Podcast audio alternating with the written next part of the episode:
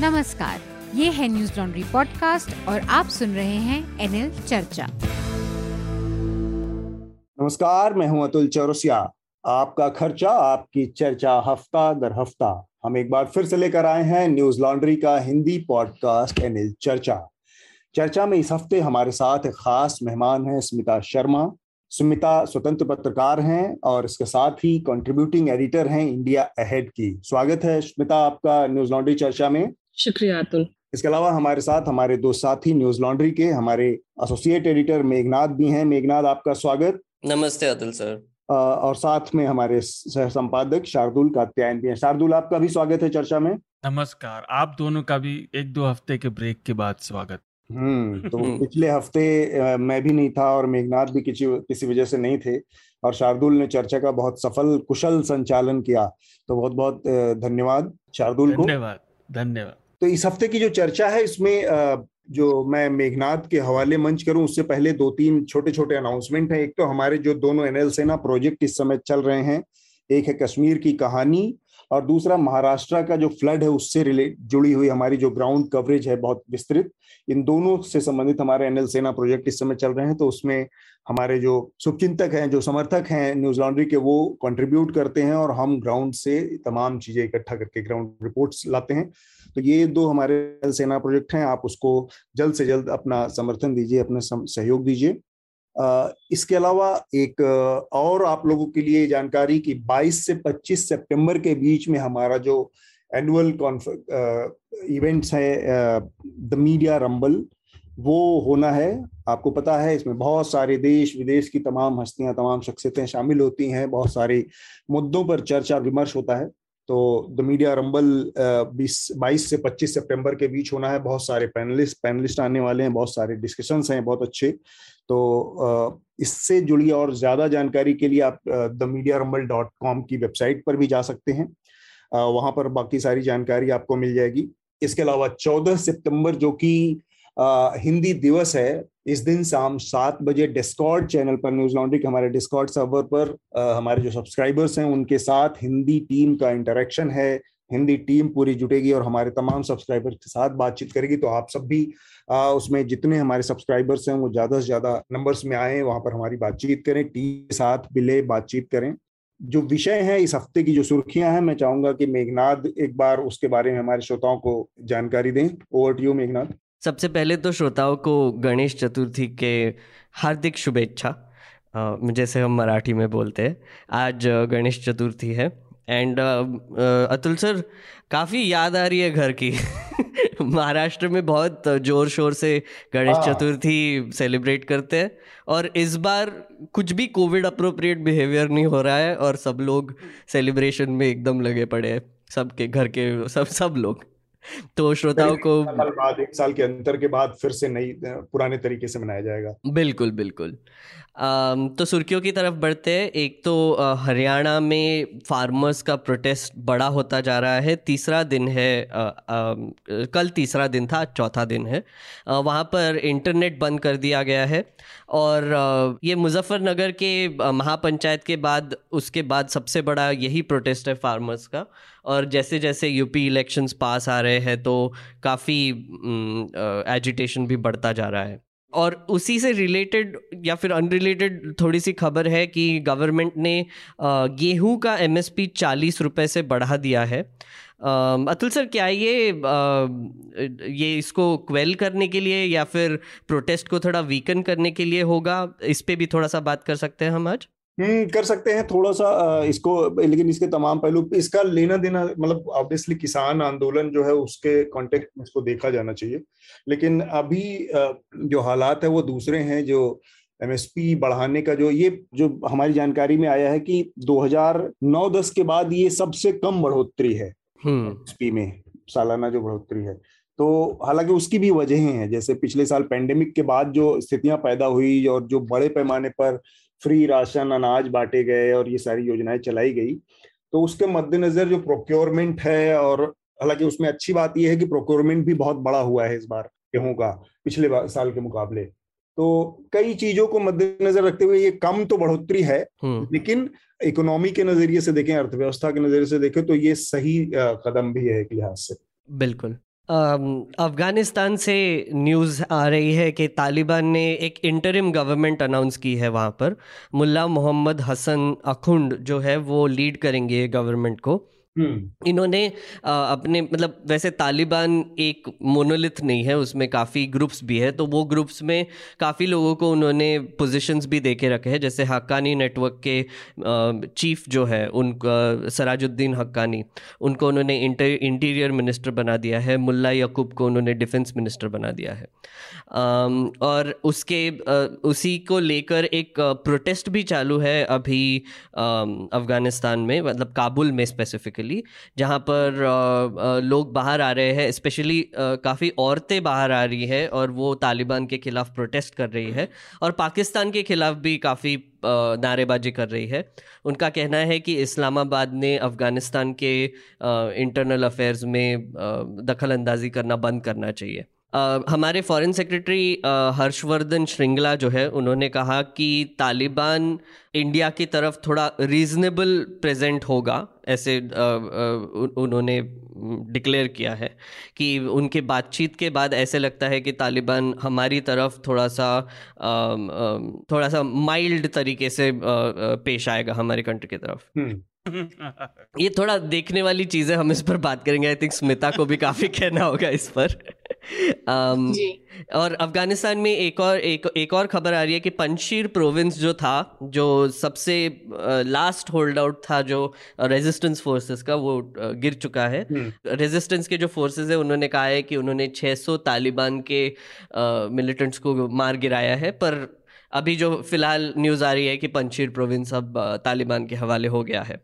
और थोड़ी सी भारत से खबर असम में आठ लोगों की मौत हुई बाढ़ की वजह से और पाँच लाख से भी ज़्यादा लोगों का नुकसान हुआ है ऐसा एस्टिमेट बता रहा है। और आ, आ, सुप्रीम कोर्ट ने वायर के खिलाफ एक एफआईआर जो जारी की थी आ, उस पर एक इंटरिम रिलीफ दे दिया है।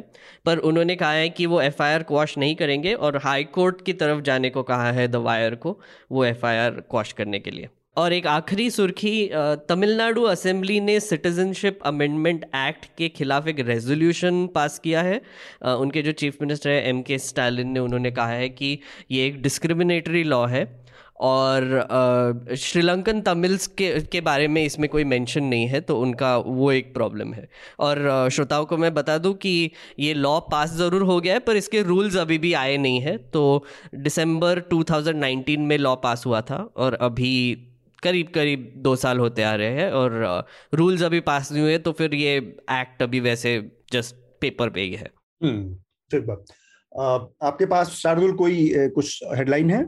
नॉट एग्जैक्टली नो एक एक एक एक अतुल सर एक मेंशन करना चाहूँगा ये पंशीर प्रोविंस का जो मामला है इसमें hmm. काफ़ी न्यूज़ चैनल्स ने एक वीडियो गेम का फुटेज चला दिया कि तालिबान और अफ़गानिस्तान में लड़ाई हो रही है रेजिस्टेंस फोर्सेस में। और उसमें हमारे अर्नब गोस्वामी भी थे हैं? हाँ हाँ बहुत सारे। Times Now Arnab Goswami Zee News सब सब। और मैंने आज ही देखा कि एक पीसी गेमर करके वेबसाइट है उन्होंने भी उनको फैक्ट चेक किया है। एक बात। एक और छोटी सी जानकारी है बेसिकली किसान आंदोलन से जुड़ी हुई। करनाल में जो विरोध प्रदर्शन शुरू हुआ है बेसिकली वो विरोध प्रदर्शन एक वहाँ के जो एसडीएम थे अधिकारी थे आ, उनके एक बयान के बाद शुरू हुआ है और एक बहुत ब्रूटल लाठीचार्ज हुआ था बहुत हिंसक तरीके से जिसमें बहुत सारे किसानों को गंभीर चोटें आई थी। एक किसान की मौत भी हुई थी। और उसके बाद ये विरोध करनाल के मिनी सेक्रेटरिएट के पास लेकर पहुँचे हैं किसान। और इसके बाद से करनाल में पूरी तरह से करनाल और आसपास के इलाकों में इंटरनेट शटडाउन चल रहा है। तो उन लोगों के लिए खुशी की बात हो सकती है जो लोग अभी तक केवल कश्मीर के शटडाउन पर हाय तोबा मचाते थे अब वो देश के बाकी हिस्सों में भी इंटरनेट शटडाउन पहुँच रहा है। एक खबर थी जिस पर मैं मेघनाथ से चाह रहा हूँ थोड़ा बातचीत करना क्योंकि मेघनाथ ने उस पर एक रिपोर्ट भी की है और वो खबर है एक नया न्यूज़ चैनल आया है good time good news today today हाँ जी। Good G N T G N T बिल्कुल। टुडे हम्म। तो उसको देख के तो मुझे अचानक से एमडीएच मसाले का लोगो याद आ रहा था। एक्चुअली बहुत लोगों ने पॉइंट आउट किया कि एमडीएच मसालों का लोगो क्यों छाप दिया। हाँ. पर आपने बिल्कुल सही कहा इंडिया टुडे ग्रुप ने ये एक चैनल निकाला है नया। नया हम्म। अंदाज है। एक्चुअली उनका एक पहले चैनल था तेज नाम का। हाँ। उसको रिप्लेस करने के लिए शायद इन्होंने ये नया चैनल लॉन्च किया है। और इनका एक अजीब फंडा है कि बेसिकली ये बस गुड न्यूज़ दिखाएँगे और बहुत ही हसमुख एंकर आपके टीवी पर आएँगे और वो समोसा जलेबी खाते हुए आपको गुड न्यूज़ बताएँगे। बेसिकली ये चैनल है। तो मैं पाँच दिनों के लिए वो चैनल देख रहा था। और मतलब वो आपको बताते रहेंगे कि अच्छे दिन आ चुके हैं। बिल्कुल बिल्कुल। एकदम यहाँ पे एक सवाल मेरे दिमाग में उठता है चैनल और उनके उसके कंपनी के ऊपर न जाते हुए काफ़ी दिनों से इस तरह की एक बहस मुझे याद आ रहा है दैनिक भास्कर ने गुड न्यूज़ करके एक शुरू किया था कि हर मंडे हम्म। हम केवल गुड न्यूज़ छापेंगे एक पेज पूरा ऐसा। मेरा ये कहना है कि अगर बॉम्बे जैसा कोई अटैक हो जाता है किसी घटना के बाद पुलवामा जैसा कोई अटैक हो जाता है या फिर ये जो स्नूपिंग की घटना हुई बड़ी घटना हुई कि जिसमें पता चला कि बहुत सारे नेताओं के ब्यूरोक्रेट्स के जर्नलिस्ट के फ़ोन टैपिंग हो रही इस तरह कोई खबर आ जाती है उस पर्टिकुलर डे पे जिस दिन आपने पहले से ही तय कर रखा है कि गुड न्यूज़ देंगे। हम्म। तो आप क्या करेंगे? तो मैं सबसे जानना चाह रहा हूँ मैं स्मिता का भी जानना चाह रहा हूँ कि गुड न्यूज़ क्या है? मतलब न्यूज़ तो न्यूज़ होती है। न्यूज़ को न्यूज़ के वैल्यू पर तोला जाता है कि भाई इसमें खबर है पब्लिक इंटरेस्ट है पब्लिक मनी इन्वॉल्व है। इन तमाम पैरामीटर्स पे न्यूज़ तोली जाती है। अगर आपने उसमें एक कोई लाइन खींच दी कि हम केवल गुड न्यूज़ दिखाएँगे तो ये ओवरऑल जर्नलिज्म के ऊपर कितना इसका इम्पैक्ट पड़ता है? एक मैं एग्जांपल दे लूँ? आपने एग्जैक्टली exactly बिल्कुल सही कहा। मैं वो टीवी देख रहा था वो चैनल देख रहा था। तो अस, आपको पता है कि बिहार में एक बहुत बहुत फ्लड्स आए हैं और बहुत नुकसान भी हुआ है। तो हम्म। इन्होंने इसको कैसे रिपोर्ट किया? यूट्यूब पे आपको एक रिपोर्ट दिखेगा बिहार फ्लड्स न्यूज़ करके वही चैनल पे।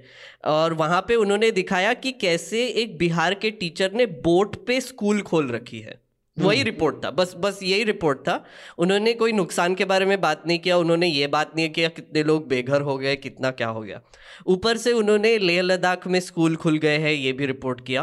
पर अगेन अगर आप पार्लियामेंट्री क्वेश्चंस की तरफ़ जाएँगे तो आपको पता चलेगा कि हमारे पिछले दो साल में जब से कोविड आया है तो हम्म। भारत में एक में से दस बच्चों को इंटरनेट एक्सेस मिल रहा था। मतलब नौ में से दस बच्चों को गवर्नमेंट स्कूल्स में इंटरनेट एक्सेस नहीं मिल रहा था मतलब उनका एजुकेशन पूरा पीछे छूट गया था। तो हम्म, ऐसे डिटेल्स मुझे लगता है ये चैनल कभी रिपोर्ट नहीं करेगा। स्मिता? अतुल इसमें दो तीन चीज़ें हैं। एक तो देखिए, अगर आप लोगों से आज बात करें तो एक आम शिकायत होती है लोगों की कि भाई आप लोग इतनी नेगेटिव न्यूज़ क्यों दिखाते हैं? अब मैं लोगों को बार बार समझाती हूँ कि न्यूज़ का मतलब ही वही है कि अगर हवाई जहाज़ रोज रोज सेफ़ लैंडिंग कर रहा है तो वो हमारे लिए खबर नहीं है। अगर खुदा ना खास्ता कोई एयर क्रैश होता है तो फिर वो खबर है। हमारा काम है कि जो लोग सत्ताधारी लोग हैं या पोजिशन ऑफ़ पावर में है उनको हम कैसे जवाब दे करें और जो नीतियाँ हैं उनकी खामियों को उजागर करें। एक एपेटाइट निश्चित रूप से ऑडियंस के अंदर है पॉजिटिव न्यूज़ के लिए कंस्ट्रक्टिव न्यूज़ के लिए। लेकिन यहाँ लोगों को मैं ये समझाती हूँ कि पॉजिटिव न्यूज़ और पॉजिटिव स्पिन में बहुत फ़र्क पड़ता है। आप तक, नई तकनीक की बात करते हैं। आप लोगों को क्रिप्टो करेंसी की बात समझाते हैं बिटकॉइन की बात समझाते हैं या फिर कोविड के मेडिसिन के मिथ्स क्या जुड़े हैं नहीं जुड़े हैं ये समझाने की कोशिश कर रहे हैं। ये कंस्ट्रक्टिव जर्नलिज्म हो सकता है। लेकिन ये जो गुड न्यूज़ के ज़रिए करने की कोशिश की जा रही है ये एक सब कुछ अच्छा है का माहौल बनाने की कोशिश होती है खुद को इंसुलेट करके। और मैं अग्री करती हूँ कि ये फिर जर्नलिज्म तो हुआ नहीं। ये आपने एक टारगेट ऑडियंस उठा लिया। ये वही बात हुई कि बाहर कोई बम धमाका हो रहा हो लेकिन सोनी पर जो एंटरटेनमेंट शोज़ हैं वो चल रहे होंगे। हम्म। या किसी और न्यूज़ किसी और एंटरटेनमेंट चैनल में जो है आपकी जो सास बहू की साजिश वाली सीरियल है वो चल रही होगी। तो आपने एक नीच ऑडियंस बनाकर इसको आपने एक बिज़नेस मॉडल के तौर पर बनाया है। इसका न्यूज़ से एज सच कोई लेना देना नहीं है। ठीक बात है। ये वही जो उदाहरण मेघनाथ ने दिया उसी उदाहरण को थोड़ा सा मैं एक्सपेंड करूँ अगर कि बिहार में बाढ़ आई हुई थी तो वो तो खबर है कि एक टीचर ने बोट पर अपना स्कूल खोल लिया और पढ़ाना शुरू कर दिया।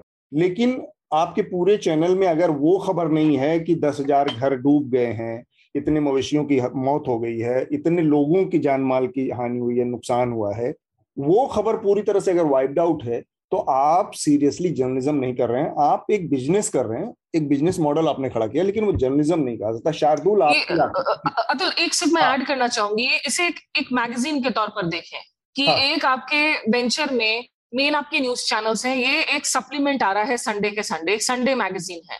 समाज में हीरोज की ज़रूरत है, ये हीरोज को आप ढूंढते हैं, लोगों को अच्छा लगता है उनके बारे में पढ़ना।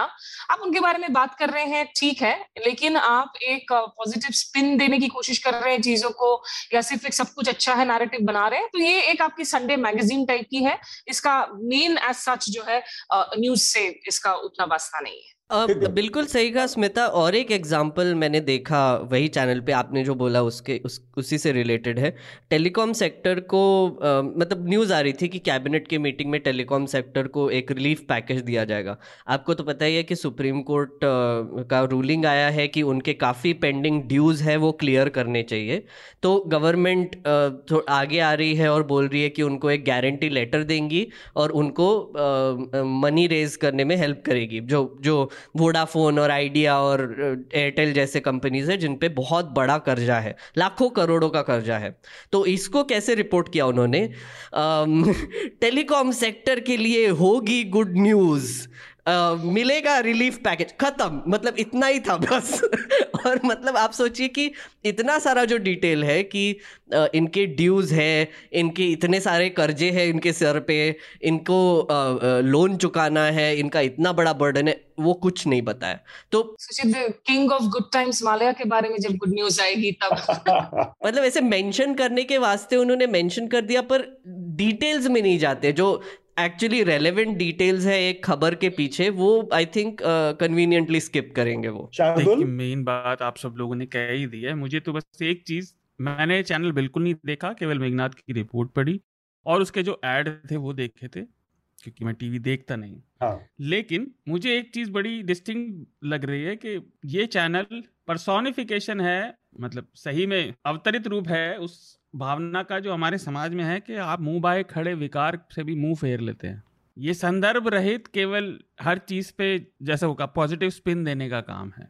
इससे ज़्यादा कुछ नहीं है। नहीं तो इस चैनल की आवश्यकता नहीं थी। आप अगर पॉजिटिव रखना चाहते हैं तो जो आपके चैनल पे पर्याप्त समय है 24 घंटे न्यूज़ साइकिल चलने लायक हमने कितनी बार बात की है, इतना कोई ज़रूरी नहीं है। आप उसमें बहुत सारी चीज़ें कर सकते हैं, जो लोगों को जानकारी भी देगी और इनहेरेंटली नेगेटिव या डिप्रेसिंग न्यूज़ नहीं होगी। लेकिन ये बिज़नेस मॉडल ही है। हम्म, अब वो कर भी रहे हैं आपके पास सास बहू के लिए स्पेस है दिखाई रहे हैं तो फिर एक 24 घंटे का चैनल केवल इसी के लिए सास बहू टाइप ही। हाँ। एंटरटेनमेंट के लिए थोड़ा सा आप विज्ञान पे आधारित प्रोग्राम कर सकते हैं। हाँ। इतना सब कुछ जानने के लिए है लोगों के लिए। हम्म। इनके पास भी एक शो है। पहले वो होता होता था सास बहू साजिश। इन्होंने एक नया शो निकाला है सास बहू और बेटियाँ बिकॉज़ बेटियाँ ऐड करने से आई थिंक थोड़ा सा इंटरेस्ट बढ़ जाएगा लोगों का। मेघनाथ से एक आखिरी सवाल क्योंकि उसने वो चैनल देखा। मेघनाथ ये कितना फॉक्स एंड फ्रेंड्स से इंस्पायर्ड है? अरे सो मैं कुछ प्रोग्राम्स के बारे में बताता हूँ। एक तो उनके पास है एक शो चाय पर चर्चा। इसको मोदी जी के कैंपेन से कंफ्यूज ना करें।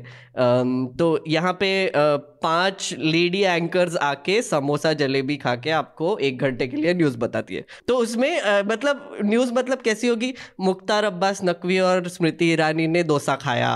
फिर भूपेश बाघेल को एक लेडीज़ लेडीज़ के पार्टी में किसी ने डांस करवाया। तो ऐसी न्यूज़ थी वहाँ पे। फिर बेसिकली मुझे लगता है कि ये टेली टाइम्स जैसा एक कोई स्पेस टेलीविज़न में न्यूज़ में क्रिएट करती है ये टीएमजी है क्या? वही अजीब लग रहा था। और एक इंटरेस्टिंग चीज़ ये है कल्लीपुरी जो है जो उन्होंने ये चैनल लॉन्च किया है उन्होंने कहा कि हमारे टीवी पर डिबेट्स नहीं होंगे क्योंकि हमको टॉक्सिसिटी से दूर जाना है। पर इन्होंने रिप्लेसमेंट क्या किया? सोनू सूद को एंकर बना दिया। नौ बजे प्राइम टाइम पे हर दिन सोनू सूद आएँगे और एक सत्यमेव जयते टाइप शो करेंगे जहाँ पर वो एवरीडे हीरोज को लेके आएँगे और उनसे बातचीत करेंगे और लोगों को इंस्पायर करेंगे। हम और हम और आप इसे जितना क्रिटिसाइज कर ले जैसे मैंने कहा कि इस ग्रुप के बिज़नेस जो वेंचर है ये ये न्यूज़ वेंचर नहीं है this is a pure commercial entity so that's one it's a supplement for a magazine है जो मेघनाथ आप बात कह रहे हैं कि कलीपुरी ने दावा किया कि हम बहस नहीं करते इस चैनल अपने चैनल पे। अगर आपको लगता है कि बहस वाला जो पूरा फॉर्मेट है जो कि मैं भी मानता हूँ कि बहुत घटिया फॉर्मेट है न्यूज़ का फॉर्मेट नहीं है बेमतलब कि वो एक आपने एक मॉडल डेवलप किया जिसमें आपका इन्वेस्टमेंट कुछ नहीं है कास्ट कुछ नहीं आती है रिपोर्टिंग के मुकाबले फ़ील्ड रिपोर्टिंग के मुकाबले। तो आपने एक मॉडल ऐसा क्रिएट किया और आसान लगा तो आपने चैनल द चैनल ये फॉलो कर लिया जो कि गड़बड़ बात है। तो आपने अपने दूसरे चैनल पर जो आपका मेन चैनल है उन चैनलों से आपने बहस को हटाया क्या? Exactly exactly. तो यहाँ पर आके आप इसको प्रमोट करने कहेंगे कि हम यहाँ बहस नहीं करते क्योंकि बहस बहुत घटिया चीज़ है। वहाँ पे जाके आपके आपके सारे जितने स्टार एंकर है वो चोच लड़ा रहे हैं बाकी लोगों से। मतलब अंजना ओम कश्यप और श्वेता तिवारी ने जो लॉन्च किया उन्होंने भी कहा कि हाँ हम टॉक्सिक न्यूज़ से दूर जाएँगे और अच्छी खबर सुनाएँगे। और दूसरे चैनल पे आज तक पे जाके शाम को उन्होंने फिर टॉक्सिक न्यूज़ ही मतलब शुरू कर दिया फिर से। तो बहुत ही अजीब सिचुएशन है यहाँ पे। पर अतुल सर एक और छोटी सी चीज़ बोलना चाहूँगा यहाँ पर कि एक मुझे लगता है कि ये जो सोनू सूद वाला फॉर्मूला है ये आई थिंक एक बहुत ही इंटरेस्टिंग जीनियस टाइप फॉर्मूला है क्योंकि मेरे हिसाब से टॉक्सिक न्यूज़ जो डिबेट है वो देखने से अच्छा मैं सोनू सूद देखूँ। मुझे लगता है आई थिंक ऑल्टरनेटिव अच्छा है टॉक्सिक न्यूज़ डिबेट से। और सोनू सूद की अपने एक ऑडियंस है ना भाई आप उनको जब एंकर हाँ, बनाकर लेकर आ रहे हैं तो उसको आप फिर टारगेट कर रहे हैं जो पूरे कोविड के दौरान सोनू सूद की एक बहुत बड़ी एक कॉन्स्टिट्यूंसी बनी है तो वो हीरोइज्म। के साथ जो है लोग उनको देखना चाहेंगे। बिल्कुल। और ये एनडीटीवी गुड टाइम्स की तरह हो गया है। बेसिकली उन्होंने लाइफस्टाइल चैनल ही खोला है। नहीं था ना। एनडीटीवी गुड टाइम न्यूज़ का लाइसेंस लेकर नहीं चल रहा था ना। इनके पास न्यूज़ का लाइसेंस है। ये फॉर्मूला है जैसे रिपब्लिक ने अपने लॉन्च के टाइम पे अनुपम खेर का एक शो रखा था। तो ये शायद उसको इनकैश करने का एक तरीका है कि सेलिब्रिटी भी है उनका एक अपना एक ऑडियंस बेस है तो उसको कैश किया जाए। हम अपने मुद्दे की तरफ़ आते हैं जो कि महत्वपूर्ण और बड़ा मुद्दा है। आ, किसानों का आंदोलन जो चल रहा है पिछले हफ़्ते संडे को जो मुजफ्फरनगर में एक बड़ी रैली हुई अलग अलग दावे किए गए, पाँच लाख के दावे हुए, सात लाख के दावे हुए, आठ लाख के दावे हुए, लोग पहुँचे। खैर, पूरा उसका अंडरटोन जो था, वो आने वाले पंजाब, उत्तर प्रदेश और उत्तराखंड और इन राज्यों के जो विधानसभा चुनाव है, उसको ध्यान में रखकर उस पर दबाव बढ़ाने और उसके ज़रिए सरकार से डील करने की एक कोशिश थी। और जो करनाल में हुआ, करनाल में जिस तरह से किसानों के ऊपर मारपीट की गई, अट्ठाईस अगस्त को उनके साथ बहुत हिंसक मारपीट हुई और फिर एक अधिकारी का बयान आया कि उनके सर फूटे होने चाहिए, ये सब। ये आंदोलन अब पूरी तरह से ऐसा लग रहा है कि एक राजनीतिक उसमें ढल चुका है और इसका पहला मकसद ये है कि अब जब तक बीजेपी को पॉलिटिकली नुकसान नहीं होगा, तब तक बीजेपी सरकार इस आंदोलन, इस कानून में कोई बदलाव या कोई वापसी का, की सूरत नहीं बन रही है। इसी बीच में एक और डेवलपमेंट हुआ जो भारत आरएसएस का जो आ, किसान और मजदूरों का मोर्चा है भारतीय मजदूर संघ उसने एक बड़ा प्रोटेस्ट किया और उसी के आसपास सरकार ने एमएसपी और इन सब चीज़ों की घोषणा की नई। तो सरकार एकदम एक डिफरेंट स्ट्रेटजी पे काम कर रही है। स्मिता, आप लोग भी इसको देख रहे हैं लगातार। अब ये आंदोलन करनाल में जहाँ तक पहुँचा है, एक एक नया मोर्चा लग रहा है कि दिल्ली की सीमाओं के अलावा करनाल में खुल गया है। वहाँ पर भी किसान उसी तरह से परमानेंट एक उसमें सेटअप में जाके बैठ के और वहाँ लंगर चलने लगे हैं ये वो। क्या ये जब तक अब पॉलिटिकली नुकसान नहीं होता, कुछ नतीजे चुनाव के नहीं आते, तब तक इस मामले में अब एक लॉक जैम बना रहेगा? नहीं लॉकजैम फ़िलहाल तो तब तक बना रहेगा जब तक कि सरकार जो किसानों के करनाल जो संबंधित जो डिमांड्स हैं, जिसमें यह है कि आयुष सिन्हा जिस एसडीएम की वीडियो वायरल हुई थी, ये कहते हुए एक नाका पर अपने पुलिस वालों को डायरेक्शन दे रहे थे कि ज़रूरत पड़े तो उनके सिर भी फोड़ दे, कि उनको टर्मिनेट किया जाए। दूसरी बात ये लोग कह रहे हैं कि जो सुशील काजल, जिस किसान की मौत हुई, लाठीचार्ज के बाद में, हालाँकि पुलिस कह रही थी कि इसका लाठीचार्ज से संबंध नहीं है तो किसानों ने कहा कि उनको आप पच्चीस लाख रुपए का जो है मुआवजा दें और जो जो किसान जिनको चोटें आई थी, उनको दो दो लाख रुपए का आप मुआवजा दें। देखिए, इसकी सिचुएशन थोड़ी अलग ज़रूर है करनाल में। मुझे लगता है यहाँ पर सरकार एक तरीके से पशुपेश में ज़रूर है, क्योंकि यहाँ आप सिंगू और टिकरित की तरह आप इस मोर्चे को जारी नहीं रख सकते हैं। और यहाँ अगर आप बल प्रयोग करते हैं तो इस दफ़ा जो है किसान तैयार है। आपको इस बार काफ़ी ज़्यादा जो है फिर हिंसा नज़र आएगी। किसानों की तरफ़ से भी बल प्रयोग आपको उतना नज़र आएगा। तो इस स्थिति में और हरियाणा में पंचायत चुनाव भी होने हैं।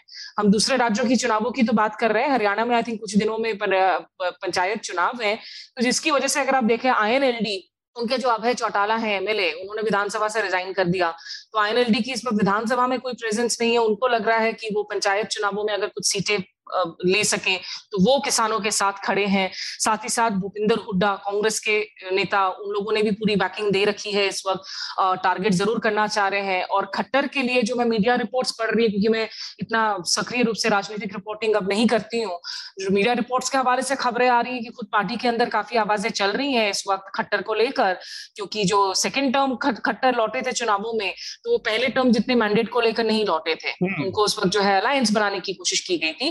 तो करनाल में अगर ये स्थिति बनी रही तो उनको एक राजनीतिक नुकसान ज़रूर हो सकता है। तो इसलिए मुझे लगता है कि यहाँ अनिल विज ने जो होम मिनिस्टर है राज्य के, उन्होंने संकेत दिया है कि वो लोग पहले मामले को इन्वेस्टिगेट करेंगे और उसके बाद ज़रूरत पड़ा तो फिर आगे की कार्रवाई करेंगे, लेकिन एक ऑनरेबल एग्जिट ढूँढने की कोशिश ज़रूर की जा रही है इस वक्त।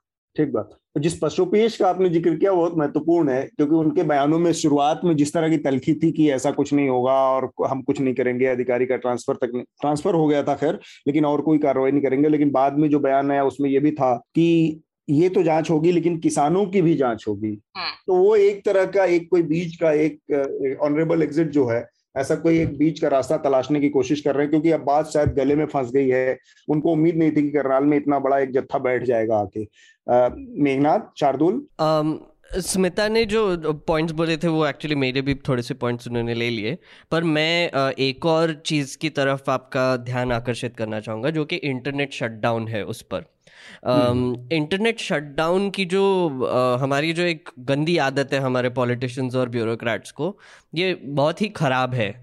और uh, मैं कुछ फिगर्स बताना चाहूँगा श्रोताओं के लिए कि 2012 से लेके 2021 तक uh, भारत में 540 से ज़्यादा इंटरनेट शटडाउन हुए हैं। और इसमें सबसे ज़्यादा आपको पता है जम्मू कश्मीर में हुए हैं जहाँ पर 315 शटडाउन्स हुए हैं। पर उसके बाद राजस्थान और हरियाणा का भी नंबर आता है। राजस्थान हरियाणा उत्तर प्रदेश बिहार वेस्ट बंगाल और गुजरात में काफ़ी शटडाउन्स होते आए हैं। जैसे आप आपने देखा होगा उत्तर प्रदेश में जब वो किसान मोर्चा हुआ था तब भी इंटरनेट शटडाउन किया था। अभी हरियाणा में आप देख रहे हैं कि वो करनाल में प्रोटेस्ट हो रहे हैं तो वहाँ पे भी तीन दिन से अभी इंटरनेट शटडाउन हो गया है। हरियाणा ने सत्रह शटडाउन्स किए हैं अब तक। तो आप आप सोचिए कि एक तो आ, मतलब मैं तो एब्सोल्यूटिस्ट हूँ इस मामले में। मुझे लगता है कि इंटरनेट किसी भी हालत में शटडाउन नहीं करना चाहिए। किसी ने भी नहीं करना चाहिए। ये एक इलेक्ट्रिसिटी की तरह एक रिसोर्स है जो कि लोग यूज़ करते हैं इंफॉर्मेशन देने के लिए कम्युनिकेट करने के लिए काफ़ी चीज़ें करने के लिए। तो आप आ, इसको बंद कर दीजिए बंद बंद करना नहीं चाहिए। क्योंकि अगर आप आ, एक लॉजिक देते हैं ये लोग जैसे इस केस में भी लॉजिक दिया है कि र्यूमर स्प्रेड होंगे और लोग प्रवोक हो जाएँगे। तो ये तो यही बात हो गई ना कि अगर आप इलेक्ट्रिसिटी यूज़ करते हैं और आपने एक कांटा लिया और उसको प्लग में डाल दिया तो आपको शॉक लगेगा। तो अब यही लॉजिक वो इंटरनेट को भी लगाने की कोशिश करते हैं, पर ये सरासर गलत है। तो मुझे लगता है कि एक तो इस पर एक पॉलिटिकल रिपोकशंस भी आते हैं, क्योंकि जब ये गवर्नमेंट इंटरनेट शटडाउन कर देती है तो फ़ोटोज़ नहीं आते वीडियोज़ नहीं आते, लोग लाइव स्ट्रीम नहीं कर पाते। तो फिर उनको जो एक पॉलिटिकल बैकलैश जो हो रहा है अभी, जैसे स्मिता ने कहा कि पंचायत इलेक्शन आने वाले हैं तो ये जो विजुअल्स है, लाखों करोड़ों फार्मर्स जब साथ में आके प्रोटेस्ट कर रहे हैं उन पर लाठीचार्ज हो रहा है तो फिर आपको ये दिखाई देगा कि ये गवर्नमेंट एक तो ए, डर गई है, और बी, इनके खिलाफ काफ़ी आवाज़ें खड़ी होने चलोगे। तो सबसे पहला उनका सोल्यूशन होगा इंटरनेट को बंद कर दो। तो मेघनाथ इसमें जो आपने बताया कि 2012 से लेके कितना 2020 के बीच का हाँ, डाटा हाँ, है। हाँ. जैसे कोई इसमें इसको बाइफोकेट कर सकते क्या कि 2012 से 14 का बीच का क्या डाटा है और 14 से 20 के जी बीच है मेरे सामने मैं बताता हूँ। 2012 में तीन शटडाउन 2013 में पाँच शटडाउन 2014 में छह शटडाउन अब इसके बाद मोदी जी आए। 2015 हम्म। में 14 2016 में 31 2017 में एकदम बढ़ गया। सेवेंटी नाइन शटडाउन्स फिर 2018 में 134 फिर 2019 में 106 फिर 2020 में 100 वन ट्वेंटी नाइन और फिर 2021 जो कि अभी सितंबर तक 33 शटडाउन हुए हैं। तो आप सोचिए कि uh, 2017 से लेके 2020 तक करीब करीब 350 से ज़्यादा शटडाउन्स हुए हैं। और अगर आप 2012 से लेके 2014 की फिगर देखेंगे तो बस चौदह शटडाउन्स हुए थे। तो मैं देख पा रहा हूँ इन आंकड़ों में कि जितना बड़ा मैंडेट आप अपने देश को देश की सरकार को देंगे, उतना ही ज़्यादा प्रोबेबिलिटी है कि आपके शटडाउन की वो बढ़ जाएँगे, है ना? वैसे शार्दुल मेघनाथ की आवाज़ शायद लोगों तक पहुँची है क्योंकि अभी खबर आ रही है कि इंटरनेट सेवाएँ इस वक्त रिज्यूम हो गई हैं करनाल में। और जो असिस्टेंट डिस्ट्रिक्ट पीआरओ है रघुवीर सिंह उन्होंने कहा as of now there is no plan to suspend the services again लेकिन ये बहुत बड़ी हिपोक्रेसी भी है क्योंकि मुझे लगता है एक दुनिया का सबसे बड़ा लोकतंत्र होने के नाते और भारत में अभी अभी हाल में जी सेवन नेताओं की जो शिखर वार्ता हुई थी हाँ. उसके बाद जो कम्युनिक है उसमें भारत भी सिग्नेटरी था। और उसमें बकायदा किया गया है कि भाई इंटरनेट सर्विसेज़ चालू रहनी चाहिए ऑनलाइन और ऑफलाइन फ्रीडम होनी चाहिए for protest for freedom of expression क्योंकि आज की तारीख में इक्कीसवीं सदी में internet is basic human right ठीक बात। शार्दुल? सभी ज़रूरी बात हो गई लेकिन एक दो ओवरऑल पॉइंट पहला तो ये कि भारत में कम से कम सरकारें हमेशा से नहीं चाहती थी कि जनता को कुछ अवांछित दिखे। अवांछित जो उनकी डेफिनेशन में उनकी परिभाषा में जो वो नहीं चाहती थी वो ना दिखे। पहले उनका कंट्रोल बराबर था। मैं नहीं जानता कि प्रशासन कितना देख रहा है अब, लेकिन असंतोष किसानों में आंदोलन से जुड़ी बात बढ़ता हुआ दिखाई दे रहा है, क्योंकि वो इतने लंबे समय से धरने पर बैठे हैं तरह तरह से अपनी मांग रख रहे हैं और सरकार के कानों पर जू रेंगती प्रतीत नहीं हो रही। इनफैक्ट ऐसा आपने कहा, वो भारतीय मजदूर संघ और ये स्वदेशी जागरण मंच भी साइडलाइन हो गए हैं, उनके स्ट्रक्चर में भी। एक चीज़ और, ये जो आयुष सिन्हा वाला मामला है, जो करनाल वाले डीएम थे। एस डी एम थे सॉरी। क्या ये बात सही है? वो राकेश सिन्हा के रिश्तेदार हैं? भाजपा सांसद? मुझे नहीं पता। अच्छा। लेकिन चाहे वो लंबी जाँच का मामला हो चाहे वो इंटरनेट बंद करने का मामला हो किसी पे भी जाँच सरकारी पे आप काम कानून के खिलाफ अपनी प्रोटोकॉल के खिलाफ कर देते हैं उसके बाद भुक्तभोगी ने जो झेला वो झेलता रहे। उसके खिलाफ भी जाँच बैठेगी और सरकारी आदमी ट्रांसफ़र होकर आराम से रहेगा। तो आप ये देखेंगे कि इन शताब्दी पुराने कानूनों पे चल रहा है ना जो हमारा तंत्र, ये सड़ रहा है। और इस चरमराए तंत्र और जो आधुनिक समझ बनती जा रही है लोगों की, चाहे वो इंटरनेट की वजह से हो, चाहे वो आर्थिक स्वतंत्रता, चाहे वो वस्तु स्थिति बदल गई है ज़मीन पे क्योंकि सबके पास थोड़ी थोड़ी प्रॉस्पेरिटी आ गई है, इनके बीच में टकराव बढ़ता जा रहा है। जब तक ये नहीं बदलेगा, सरकार यही कोशिश करती रहेगी कि इंटरनेट बंद करे, सारे माध्यम बंद करके सब अपने कंट्रोल में ले ले, चाहे हम आईटी रूल्स की बात करें। और यहाँ पे लोग आगे बढ़ते रहेंगे। ये टकराव चालू रहेगा जब तक तंत्र में बदलाव आएगा नहीं। और जैसा आपने कहा, किसान आंदोलन भी राजनीतिक इसीलिए होता दिख रहा है क्योंकि उसके अलावा इस सरकार को ऐसा लगता है कि कुछ और सुना ही नहीं देता तो क्या करा जाए? नहीं और राजनीतिक होना भी चाहिए। मतलब इसमें गलत क्या है? एसेंशियली हाँ, कुछ भी गलत नहीं exactly, है। मतलब लोग like, उसे नेगेटिव कॉनोटेशन में लेते हैं भाई वही जब बदलाव का रास्ता है तो वही लिया जाएगा और क्या किया जाएगा? और मतलब आई मीन ऑब्वियसली अगर आपने एक लॉ पास किया है जिससे काफ़ी लोग नाराज़ है तो वो आपको हटाना चाहेंगे और फिर वो पोलिटिकल यूज़ करेंगे उसका।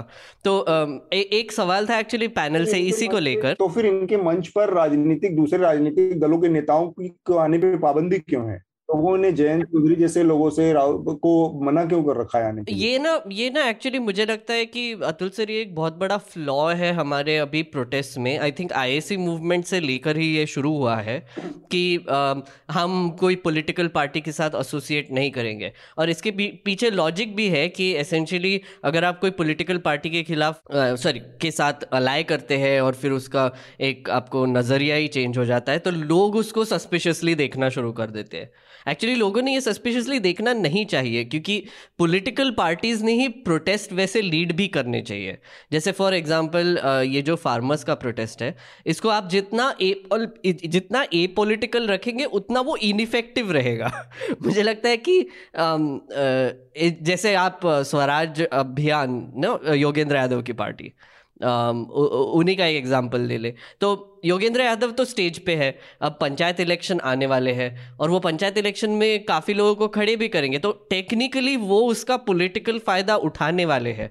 तो मुझे नहीं लगता ये पूरी तरीके से डिवॉइड है पॉलिटिकल इन्फ्लुएंस से या फिर पॉलिटिकल पार्टीज़ से बट मुझे लगता है सिलेक्टिव भी है। नहीं है क्योंकि आप देखें मुजफ्फरनगर महापंचायत उसकी जो मेन ऑर्गेनाइजेशन थी वो जयंत चौधरी वो उसके पीछे थे। आप अगर राकेश टिकायत को देख लें भारतीय किसान यूनियन वो अलग अलग शहर शहर जाकर विपक्ष के तमाम नेताओं से मुलाकात लगातार कर रहे हैं। ममता बनर्जी से भी उन्होंने मुलाकात की है कोलकाता में। और करनाल की सिग्निफिकेंस इसलिए भी बढ़ जाती है क्योंकि करनाल कॉन्स्टिट्युएंसी है खुद चीफ मिनिस्टर मनोहर लाल खट्टर की। तो इसीलिए ये है कि बस किसी राजनीतिक नेता को डायरेक्टली मंच पर बुलाकर उनको लगता है कि उससे जो लॉ एंड ऑर्डर की कार्रवाई के लिए जो रीजनिंग है कि भाई इसमें कोई सिर्फ़ सिविल सोसाइटी नहीं है, इसमें राजनीतिक गुंडे घुसाए हैं, इससे जस्टिफिकेशन ना मिले, इसके लिए थोड़ा सा वो लाइन्स जो है इस वक्त मेंटेन रख रहे हैं, लेकिन लाइन्स ब्लड ज़रूर है। तो इसमें एक थोड़ा सा मैं पर्सपेक्टिव के साथ इसको देखा जाए हम अगर तो अन्ना आंदोलन के टाइम पे एक बड़ा मेजर इनका स्टैंड यही था कि हम कब पॉलिटिक्स नहीं करेंगे या पॉलिटिक्स में नहीं जाएँगे। और जब तक आम आदमी पार्टी नहीं बनी थी, उससे पहले तक अगर आपको याद हो, जो बाई इलेक्शन था, एक बाई इलेक्शन था हिसार का, और वहाँ पर जाकर उस समय हुड्डा हुआ करते थे चीफ मिनिस्टर और अपनी पगड़ी उतार के रख दी थी उन्होंने कि ये जीतना ही है कांग्रेस के लिए, नाक का मसला था। अरविंद केजरीवाल वहाँ पर जाकर कैंपेन कर रहे थे। अब वो बिना किसी ऑप्शन के कैंपेन कर रहे क्योंकि तब तक उनकी अपनी कोई पार्टी नहीं थी, वो बस जाके लोगों के बीच ये कह रहे थे कि इसको हराओ, चाहे किसी को जिताओ। तो ये जो पॉलिटिकल पार्टी मतलब आंदोलनों का ये जो डिलमा है हमेशा से, कि किसी मतलब पॉलिटिकली तो लड़ना है पॉलिटिकली ही इसका नतीजा निकलना है असेंबली के ज़रिए पार्लियामेंट के ज़रिए निकलना है तो वहाँ पर बदलाव होगा, तभी कोई कोई मांग मानी जाएगी। लेकिन वो खुद उसका पार्ट बनने की बजाय या बाकी जो राजनीतिक दल है, जो वास्तव में पॉलिटिक्स है उनके साथ खड़े होते हुए दिखने में बड़ी दिक्कत है। तो ये एक तरह का डिलेमा है। मुझे लगता है कि इसका कोई बहुत ब्लैक एंड व्हाइट जवाब हमारे पास नहीं है इस तरह की स्थितियों का कि क्यों ऐसा है? क्यों लोग, जो लोग भी हैं, जो, जिनको डिसाइड करना है या जो जिनको प्रभावित करना है, जिनको अपने साथ मिलाना है, वो लोग भी क्यों इस तरह से सोचते हैं कि, भाई, कोई पॉलिटिकल पार्टी आ गई उनके साथ तो ये गलत हो गया या ये सही हो गया? या इनके साथ आने से ये डीलेजिटिमाइज हो गए डिस्क्रेडिट हो गए। ये डिलेमा मतलब इसका कोई बहुत सॉलिड जवाब मेरे दिमाग मुझे समझ में नहीं आता कि ऐसे इसका कैसे मुझे लगता है अतुल सर एक बहुत ही इंटरेस्टिंग सवाल उठाया आपने। यहाँ पर एक बहुत ही सिंपल सा पॉइंट है कि अगर आप कोई पॉलिटिकल पार्टी के साथ एसोसिएट करते हैं तो उसके साथ काफ़ी बैगेज आ जाता है। जैसे अगर ये जो फार्मर्स प्रोटेस्ट है उन्होंने शायद चलो, बोल दिया कि हाँ हम हमको कांग्रेस का समर्थन मिला है या फिर हम भी कांग्रेस का समर्थन करते हैं एक्सेट्रा तो जो कांग्रेस पार्टी के साथ जो बैगेज आता है, जो फिर अटैक करने के लिए उनको इमरजेंसी से लेके, नेहरू से लेके सब अपॉर्चुनिटीज़ मिल जाएँगे। तो मुझे लगता है कि इसको अवॉइड करने के लिए और एक अटैक टारगेट बनने के लिए, मुझे लगता है प्रोटेस्टर्स अभी ये सॉर्ट ऑफ़ तरीका अपनाते हैं जो भावनात्मक अपील है ना अतुल वो भी ज़्यादा होती है हाँ। जब आप उसे थोड़ा सा राजनीति से अलग रखते हैं कि आप कहते कि भैया आप देखो ये किसान हमारे ये बुज़ुर्ग हैं ये वो लोग हैं जो आपको खिलाड़ी दे रहे हैं। ये वही गाँव है जहाँ से आपके ज़्यादातर फौजी निकल रहे हैं। तो ये सिविल सोसाइटी का हिस्सा है। ये सिर्फ़ और सिर्फ़ वो राजनीति नहीं कर रहे हैं बल्कि इनकी ज़िंदगी इनकी आ, आम आमदनी इन सब और इनकी जो नौजवान पीढ़ियाँ हैं उनके भविष्य का फैसला है। तो इसीलिए ये जो भावनात्मक स्तर पर अपील है उसको थोड़ा सा जो है ज़्यादा वो ज़ोर दे पाते हैं अगर इसे कोरी राजनीति से थोड़ा अलग रखें। ठीक बात शार्दुल? मुझे बस एक छोटा सा रीजन समझ आता है, फिर अगले विषय पर चलते हैं। पहला तो ये कि एक तो नेताओं के भ्रष्ट होने का ना इतिहास, उसका इसमें बहुत बड़ा हाथ है। क्योंकि हिंदुस्तान का हर नागरिक जानता है, आप चाहे किसी को भी सपोर्ट करते हो कि एक सफल नेता बनने के लिए हिंदुस्तान में क्या करना पड़ता है। तो उसके साथ एक बैगेज जुड़ा हुआ है, जैसा कि मेघनाथ अभी बोल रहे थे। तो उसके साथ लोग जोड़ना नहीं चाहते, क्योंकि है क्या पॉलिटिकल सिस्टम में ये सब पार्टियाँ अग्री करती हैं कि हमें पारदर्श, पारदर्शिता नहीं चाहिए। और ये बात अब लगभग सभी को पता है, जो थोड़ा भी इस तरह के विषयों में इंटरेस्ट रखता है। और इसीलिए पब्लिकली लोग एसोसिएट होने से बचना चाहते हैं, क्योंकि सबके पास अपना अपना बैग है। और लोग नहीं चाहते कि इशू को डाइल्यूट हो, क्योंकि फिर पब्लिक भी बढ़ जाती है, जो आपका सपोर्टर हो सकता है। जो है वो तो है ही और जो नहीं है वो भी नहीं है लेकिन अधिकतर जो बीच के लोग हैं वो हमेशा बढ़ जाते हैं कि नहीं ये तो इनका साथ दे रहे हैं या नहीं ये फला फला चीज़ से जुड़े हुए हैं और उसको एक्सेप्ट कर रहे हैं जबकि ऐसा होता नहीं है। हम्म, हम्म। तो पारदर्शिता की ज़रूरत है जो कोई सा दल नहीं चाहता ये भी सच्चाई है तो क्या किया जाए? ठीक बात। हम अपने अगले विषय की तरफ़ बढ़ते हैं जो कि अफ़गानिस्तान में बड़े घटनाक्रम हुए बड़ा उलटफेर हुआ है। तालिबान ने काफ़ी चर्चा, बहस मुबासे और अटकलों के बीच में अपनी नई सरकार की घोषणा कर दी है और उसके ऊपर बहुत सारी बहसें, नए सवाल भी खड़े हो गए हैं। जो सबसे बड़ा सवाल है, जो सबसे बड़ा मैं बहस का केंद्र में है कि इसके ऊपर एक पाकिस्तानी स्टैंप है, जो नई सरकार है, जो नई कैबिनेट है। और सबसे ज़्यादा उसमें दिक्कत है लोगों की चर्चा के केंद्र में कि हकानी परिवार के लोगों की उसमें एंट्री जो है वो बताता है कि ये पूरी तरह से आई एस आई पाकिस्तान की एक ऐसी आ, सरकार है जो उसके पाकिस्तान का उस पर छद में एक तरीके का असर है। तो एक दूसरी स्थिति ये है कि स्मिता कि लग रहा था कि तालिबान को दुनिया ने एक तरह से मान्यता देने की तरफ़ धीरे धीरे बढ़ रही है। हालाँकि सबके अपने अपने सस्पेंस, सब, सबके अपने अपने सस्पिशन है, सबके अपने अपने दिमाग में चिंताएँ हैं उसको लेकर।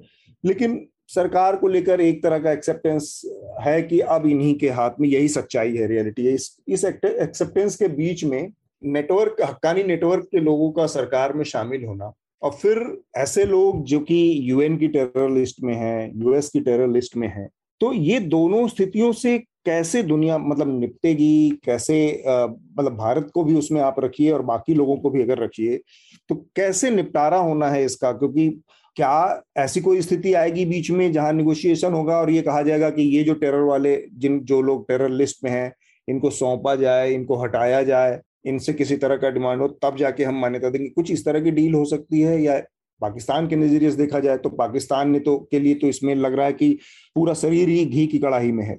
बहुत सारे सवाल आपने एक साथ पूछे हैं अतुल। मैं ब्रीफली थोड़ा सा पहले तो ये समझा दूँ कि इन्होंने जो अभी शक्ल अख्तियार करने की कोशिश की है, जिसको ये इंटरिम गवर्नमेंट कह रहे हैं, अंतरिम सरकार और ये जब उन्नीस सौ छियानवे में भी तालिबान की पहली सरकार बनी थी, तब भी उसे इंटरिम कैबिनेट ही उन्होंने कहा था, लेकिन ये इन्होंने साफ़ नहीं किया है कि इसे इंटरिम से जब आप परमानेंट करेंगे या अगला कदम लेंगे, किस संविधान को फॉलो करेंगे, किस संविधान के तहत वो चेंजेस होंगी, क्योंकि लास्ट टाइम भी उन्होंने कोई चुनाव वगैरह कुछ नहीं करवाए थे, उन्नीस सौ छियानवे से 2001 के बीच में।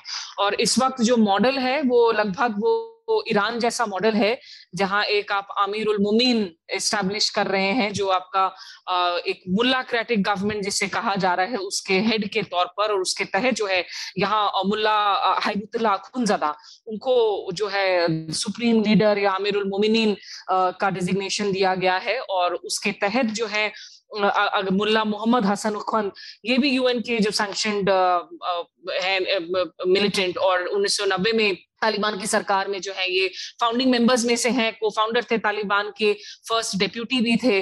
तो ये जो है इस वक्त लीड करेंगे यहाँ की इस सरकार को।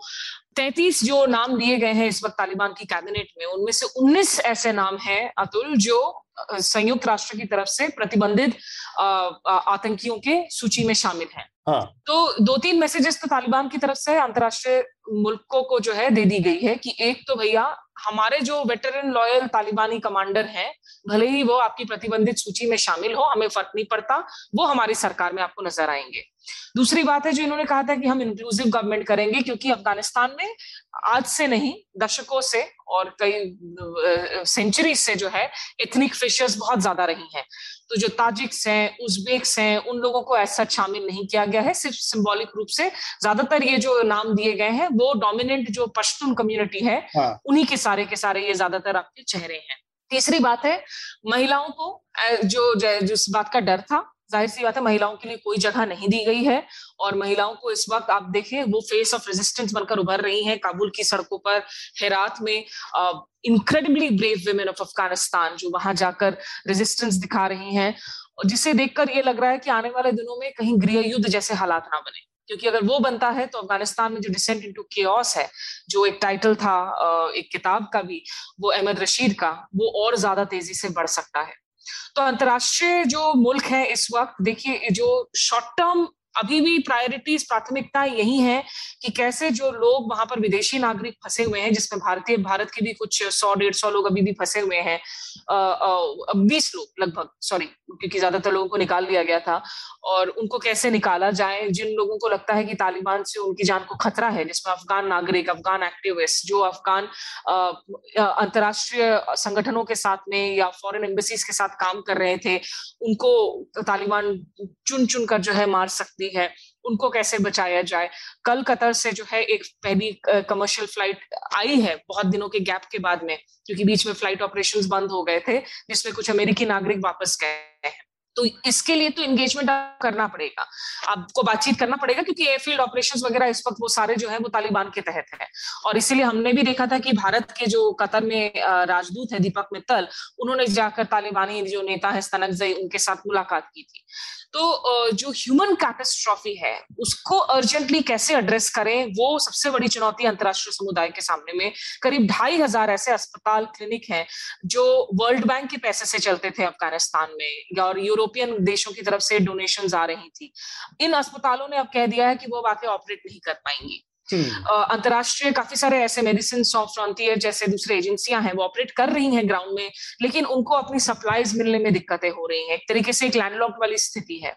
और इसीलिए पंशीर वैली में भी जो रेजिस्टेंस चल रहा है, आप देखें वहाँ पर उस वैली से अब हज़ारों की तादाद में तस्वीरें आ रही हैं कि लोग डिस्प्लेस हो रहे हैं। वहाँ को ऐसा लग रहा है कि तैयारी चल रही है कि कैसे उसे एथनिकली क्लिन्स किया जाए, कि सिर्फ़ पश्तून वहाँ रह जाए, बाकी सारी एथनिसिटीज को जो है वहाँ से उसका सफाया किया जाए। लेकिन उस रैली में जो 1990 के दौर में हमने देखा था कि एक नॉर्दर्न रेजिस्टेंस बिल्ड हुई थी अंतर्राष्ट्रीय समुदाय ने बैकिंग किया था उस नॉर्दर्न रेजिस्टेंस को। आज उस तरह की कोई बैकिंग नहीं मिल रही है। वहाँ जो चेहरे हैं अमरुल्ला साले हो या फिर अहमद शाह मसूद के जो बेटे हैं हाँ। तो उनको उस तरह से कोई ना ताजिकिस्तान से कोई बैकिंग मिल रही है और तो मेडिकल सप्लाईज या फ़ूड सप्लाईज कोई देश जाकर हेलीकॉप्टर से भी ड्रॉप करने की नहीं सोच रहा है हम्म। तो ये ह्यूमन जो कैटेस्ट्रॉफ है ये सबसे बड़ा चुनौती है लेकिन इन आतंकियों की जो नाम वगैरह है सूची में सुरक्षा परिषद को देखना पड़ेगा कितना लीवरेज है इस वक्त क्योंकि सैंक्शन के बहुत ज़्यादा नतीजे इसके पहले आए हैं मुझे ऐसा नहीं लगता है आप नॉर्थ कोरिया की बात कर ले ईरान की बात कर ले उनकी एक लिमिटेड पर्पसेस रही हैं। तो यहाँ कोई आसान जवाब किसी भी मुल्क के पास नहीं है और खास करके तब जबकि इस पूरे चेस गेम में अभी इतने इन्वॉल्व हो गए हैं, जिसमें ये भी देखना होगा सबसे ज़रूरी कि ये अमेरिका के निकलने के बाद जो वैक्यूम है, उसे चीन कैसे एक्सप्लॉइट कर रहा है, वो भारत के लिए भी सबसे बड़ा जो है सदद भी होगा यहाँ पर। ठीक बात है। जो प्रेजेंटेशन का मुद्दा है, जिसमें आपने बताया कि किस तरह से ज़्यादातर सारे मिनिस्टर्स पस्तून हैं, महिलाएँ नहीं हैं उसमें तो आपने इशारा किया कि गृह युद्ध की एक स्थिति बन सकती है उसमें। और ये बहुत पॉसिबल है क्योंकि तमाम अपनी जो शुरुआती प्रेस कॉन्फ्रेंस में जो उम्मीद भरी बातें थोड़ी बहुत आई थी तालिबान की तरफ़ से, वो इस कैबिनेट के देखने के बाद बहुत साफ़ हो जाती है। एक तो जिसका ज़िक्र हम लोगों ने अभी कर लिया कि उसमें वो तमाम यूएन डेजिग्नेट वो हैं, भगोड़े हैं या जो भी है। इसके अलावा जो बाकी कम्युनिटीज हैं उनका रिप्रेजेंटेशन पूरी तरह से नजरअंदाज करके उसका एक मैसेज बहुत सीरियस तो है ही है जैसे मस, मसलन हजारा कम्युनिटी को देख लीजिए तो उसको कोई जगह नहीं दी गई है। तो जाहिरन अब उनके निशाने पर आने वाले समय में वो लोग होंगे क्योंकि एथनिकली भी वो उनसे लगातार लड़ते हैं उनको उनका मारकाट करते रहे हैं उनको नुकसान पहुंचाते रहे हैं। तो ऐसे में ये जो जिस जिस आप गृह युद्ध की बात कर रही हैं, इसकी पॉसिबिलिटी बहुत बढ़ जाती है। तो रिप्रेजेंटेशन का जो मुद्दा है, उसको किसी तरह से सॉल्व करवाने के लिए चाहे वो हजारा है, महिलाओं का भी मसला उसमें बहुत महत्वपूर्ण है, इसके लिए क्या वर्ल्ड कम्युनिटी किसी तरह का प्रेशर बना पाने की स्थिति में है? देखिए, इस वक्त इंडियन इंटरनेशनल कम्युनिटी के पास में ना लीवरेजिंग पोजिशन बहुत कम है। They are negotiating from a position of weakness क्योंकि आपने सबसे बड़ा जो हथियार अमेरिकियों ने दे दिया था, उनको दोहा अकॉर्ड के रूप पर, जिसको जालमे खलीलजाद जो अमेरिका के स्पेशल ऑनबॉय थे, अफ़गानिस्तान के साथ नेगोशिएट करने के लिए, तालिबान के साथ नेगोशिएट करने के लिए, और इस दोहा अकॉर्ड को आपने शुरुआत किया डोनाल्ड ट्रंप के रिजीम में, उसको साइन जिस तरीके से करवाया, ये दोहा अकॉर्ड एक अपने आप में बिट्रेल डॉक्यूमेंट कहलाएगा आने वाले दिनों में। और उसमें आपने तमाम तरीके की जो तालिबान की शर्तों को मान दिया, बगैर उनसे कुछ वापस लिए हुए So you did not actually try and gain some strategic advantage from them before giving them a recognition of sort through that Doha Accord. Hmm. और आज की तारीख में अगर आप देखें इनके जो कैबिनेट के चेहरे हैं मुल्ला उमर का जो बेटा है मुल्ला मोहम्मद याकूब वो इनकी डिफेंस मिनिस्टर है hmm. सिराजुद्दीन हक्कानी आपने उनका ज़िक्र किया यूएस डेजिग्नेटेड हक्कानी नेटवर्क का चेहरा है वो इंटीरियर मिनिस्टर है गृह मंत्री कल को सोचिए एक ऐसी स्थिति बनती है कि भारत तालिबान को रिकॉग्नाइज करता है गृह मंत्री अमित शाह गृह मंत्री सिराजुद्दीन हक्कानी के साथ बातचीत कर रहे हैं। हाँ। और ये वो सिराजुद्दीन हक्कानी उस हक्कानी नेटवर्क की बात कर रहे हैं जिन्होंने अफ़गानिस्तान में भारतीय दूतावास को टारगेट बनाया भारतीय कॉन्सुलेट्स को टारगेट बनाया हमारे डिफेंस अटैचे की जान चली गई थी आतंकी हमले में। बिल्कुल। तो ये एक बहुत ही बुरी वाली स्थिति है और इसमें विमेन राइट्स आप विमेन इंक्लूसिविटी की तो बात छोड़ दीजिए। फ़िलहाल तो सबसे बड़ा सवाल है कि भैया आप लड़कियों को, जो तालिबान सोशल मीडिया के जमाने में सुहेल शाहीन जैसे इनके जो प्रवक्ता हैं, तस्वीरें डाल रहे हैं कि बच्चियाँ स्कूल वापस जा रही हैं, वो ये नहीं बता रहे हैं कि ये छोटी बच्चियाँ हैं। क्लास सिक्स के ऊपर की बच्चियाँ काबुल के बाहर की स्कूलों में वापस जा पाएँगी या नहीं? आपने सेग्रीगेशन शुरू कर दिया है काबुल यूनिवर्सिटीज में। आपने कहा है कि जो मेल टीचर्स हैं, वो महिलाओं को नहीं पढ़ाएँगे। अगर ऐसा हुआ तो आपके पास वो रिसोर्स नहीं है। महिलाओं को फिर कौन पढ़ाएगा?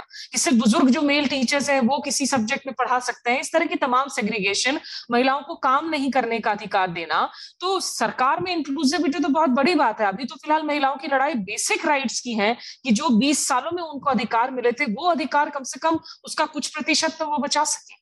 और जो आपने इशारा किया, उसमें उसका एक और पहलू है कि जिस सिराजुद्दीन हक्कानी को उनका इंटीरियर मिनिस्टर गृह मंत्री बनाया गया है, उनके ऊपर पाकिस्तान और आईएसआई का वरदहस्त है ऐसा माना जाता है। तो इन केस अमित शाह, हक्कानी, सिराजुद्दीन हक्कानी से कोई बात करते हैं तो वो बात एक तरह से इनडायरेक्टली पाकिस्तान में घूम के जा सकती है और पाकिस्तान इंडिया के जो रिलेशन है वो अपने आप में बहुत दूसरे तरह के रिलेशन ये है। पेट्रन स्टेट क्लाइंट है दोनों के बीच में। और अफ़गानिस्तान में जो एक यूजुअल एनालॉजी दिया जाता है कि पाकिस्तान वहाँ आग भी लगा रहा है और आग को बुझा भी रहा है क्योंकि ये भी हकीकत है कि अफ़गानिस्तान से सबसे ज़्यादा रेफ्यूजीज दरअसल पाकिस्तान में ही है शरणार्थी हम्म। और पाकिस्तान ने सबसे ज़्यादा रेफ्यूजीज को हाउस कर रखा है लेकिन दूसरी अगर आप देखें अभी जो पिछले दिनों में आपको आपने देखा होगा बहुत सारी विरोध की तस्वीरें आई अफ़गानिस्तान से वो इसलिए आई क्योंकि जो आईएसआई चीफ है वो अफ़गानिस्तान काबुल की होटल में बैठे वहाँ पर लगातार निगोशिएट कर रहे हैं। ये हक्कानी नेटवर्क के लोग जाकर आपके जो प्रीवियस सरकार में जो चेहरे थे, हामिद करजाई, जो पूर्व राष्ट्रपति रह चुके हैं, या डॉक्टर अब्दुल्ला अब्दुल्ला, जो सीईओ थे, जब अशरफ गनी प्रेसिडेंट थे उस कैबिनेट में, इन लोगों के साथ जाकर हक्कानी नेटवर्क बातचीत कर रहा था। और पाकिस्तान का आईएसआई चीफ जाकर काबुल के होटल में रूम होटल में बैठकर जो है तमाम निगोसिएशन जारी कर रहा है। तो इसीलिए बहुत सारे लोगों के अंदर जो आपको गुस्सा नज़र आया और जिसमें ये लोगों को बताना ज़रूरी है कि किस तरीके से, बुरी तरीके से, बर्बरता से वहाँ के मीडिया पर्सन को पीटा गया है, उन पर कोड़े बरसाए गए हैं। ये तस्वीरें भी इस वक्त दुनिया के सामने है कि कितनी खतरनाक माहौल की हम बात कर रहे हैं इस वक्त। हम्म। शार्दुल और मेघनाथ बहुत देर से सुन रहे हैं। शार्दुल, ये जो पूरी स्थिति है, इसमें पाकिस्तान के ऊपर, पाकिस्तान की भूमिका अजीब सी हो गई है, जिसका ज़िक्र स्मिता कह, कर रही हैं कि वो आग भी लगा रहा है और पानी भी डालता हुआ दिख रहा है।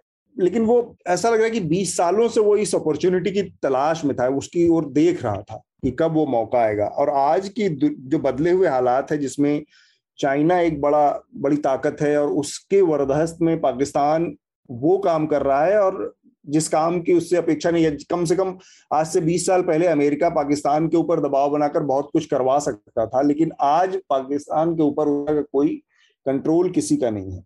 तो पाकिस्तान पर ये जो दबाव किसी का नहीं इस चक्कर में जो हालात और बिगड़ते जा रहे हैं मतलब इसको अगर कोई थोड़ा सा समझना चाहे तो कैसे समझना, समझ सकते हैं जी, अतुल देखिए, आपको याद होगा, अपनी दही को खुद ही मीठा नहीं बताना चाहिए, पर आपको याद होगा दो तीन हफ़्ते पहले जब हम ये बात कर रहे थे तो मैंने कहा था ये, कि पाकिस्तान और तालिबान को अलग अलग समझना, खासतौर से आईएसआई और तालिबान को अलग अलग समझना, या तो विषय की नासमझी है किसी की, या वो सत्य से मुँह फेर रहा है। आप देखिए कि पंशीर के फाइनल इनके जो इन्होंने सॉल्यूशन निकाला वहाँ पे जो विरोध को लगभग खत्म कर दिया है उससे पहले आईएसआई चीफ गए। फिर आईएसआई चीफ हमेशा जाते हैं बहुत जाते हैं। सभी इंटेलिजेंस के लोग जाते हैं लेकिन वो कभी मीडिया के सामने नहीं आते। तो ये स्ट्रैटेजी है। अब या तो इत्तेफाक है हो सकता है वो वहाँ कालीन खरीदने चले गए उसी समय पर काफ़ी बड़ा इत्तेफाक है लेकिन ऐसा लगता नहीं है है ना? हम्म। तो तालिबान और खासतौर से हकानी नेटवर्क जो डेढ़ हफ़्ता दो हफ़्ता पहले ही काबुल के कंट्रोल में आ गया था। कैपिटल के, काबुल को वही रन कर रहे थे। तो उन्हें अलग अलग समझना तो ना समझी है, और ये पाकिस्तान का प्रोजेक्ट 1950 के दशक से चल रहा है सत्तर साल पुराना प्रोजेक्ट है। वो अपना इम्पीरियल जो राजशाही जैसे ब्रिटेन करता था ना, वो पाकिस्तान की हसरत अफ़गानिस्तान के लिए हमेशा से रही है। और अफ़गानिस्तान ने कभी पाकिस्तान साइड का अपना बॉर्डर कभी रिकग्नाइज नहीं किया ऑफिशियली, उसका बहुत बड़ा हिस्सा। तो ये कॉन्फ्लिक्ट तो चल ही रही थी। अब देखिए आपने हक्कानी की बात की मेरे नज़र में जो ये लिस्ट आई थी इसमें एक और इंटरेस्टिंग सॉर्ट ऑफ़ कैरेक्टर था खासतौर पर भारत के लिए जो उनके विदेश मंत्री हैं शेर मोहम्मद अब्बास मेरे उच्चारण में गलती हो रही थी माफ़ी चाहूँगा। तो इन्होंने सेवेंटी नाइन के आसपास जब ये अफगान आर्मी थे पहले तो भारत में आईएमए में वो प्रशिक्षण पाया था। ये व्यक्ति आपको बताएगा कि अफ़गानिस्तान की सिचुएशन इंटरनली कितनी कॉम्प्लिकेटेड है। कि एक उस समय का सर्विंग लेफ्टिनेंट जिसको भारत के यहाँ ट्रेनिंग मिली, सेना से, वो जा, छियानवे में जाके तालिबान में शामिल हो गया।